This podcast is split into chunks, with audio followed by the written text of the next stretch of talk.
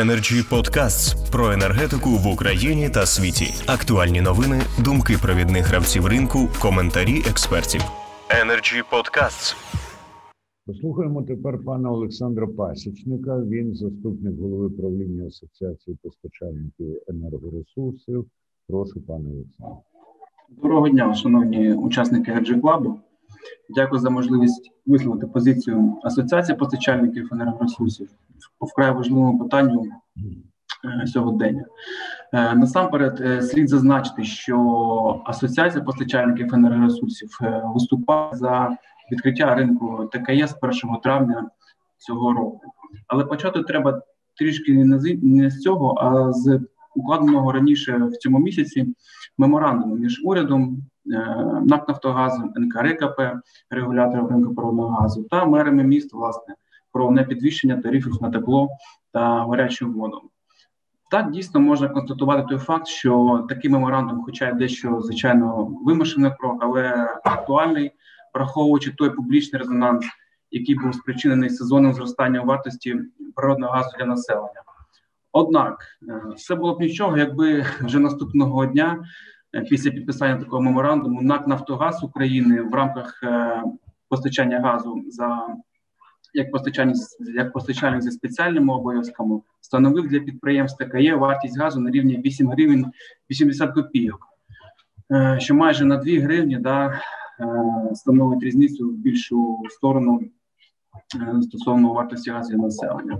І звертаю вашу увагу, що це було зроблено в лютому на січень місяць.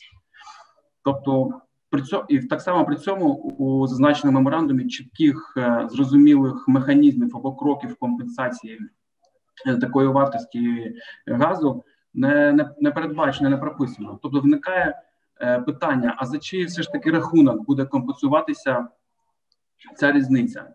Чи це будуть споживачі знову ж таки, чи можливо місцеві бюджети? Ми сумніваємось, що місцеві бюджети зможуть потягнути такий додатковий фінансовий тягар. Як вже попередньо виступали представники міста України, да, зрозуміло, що це питання непідйомне для них. Отже, без е, наших думок, без вирішення проблемних питань самих підприємств, таке є ринок ефективно не запрацює адже це і мільярдні борги перед НАКом, в тому числі пені та штрафи. Якщо борги складають 46 мільярдів гривень на сьогодні, то з них та штрафи за судовими рішеннями вже складають близько 8 мільярдів гривень. Відсутність актуальних та адекватних становищ тарифів, зношеність мереж і так далі, як наслідок лише погіршення загальної ситуації.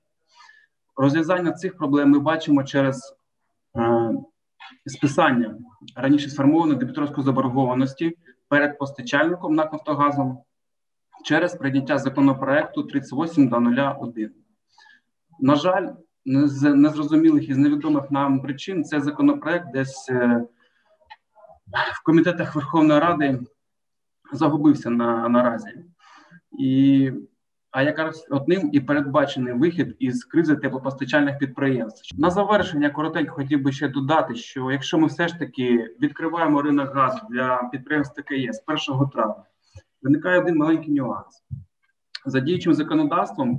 Перехід такого підприємства від діючого постачальника на альтернативного постачальника з наявним боргом заборонено. Тобто, в такому випадку враховуючи те, що я казав про мільярдні борги, про мільярдні штрафні санкції, підприємства ТКЄ залишатимуться у вічному кріпацтві у НАК Нафтогазу. І тому на вирішення цього питання, як це було, до речі, зроблено з відкриттям ринку для населення, коли законодавець передбачив можливість перехіду е, кожного конкретного споживача від одного постачальника до іншого з боргом. Тобто попередній постачальник якимось чином намагається вирішити Е, цю заборгованість споживачем, але споживач не позбавлений права перейти до іншого постачальника. Тобто, можливо, було б логічно і коректно е, дзеркально відобразити такі саме положення вже із 1 травня для підприємств е, для підприємств ТКЄ. Таким чином, але в будь-якому випадку на вирішення на державному рівні проблем підприємств ТКЄ та місцевих громад в цьому аспекті не сприятиме нормальному функціонуванню відкритого ринку газу з 1 травня цього року. Кит меседж, дякую. Energy Club. пряма комунікація енергії.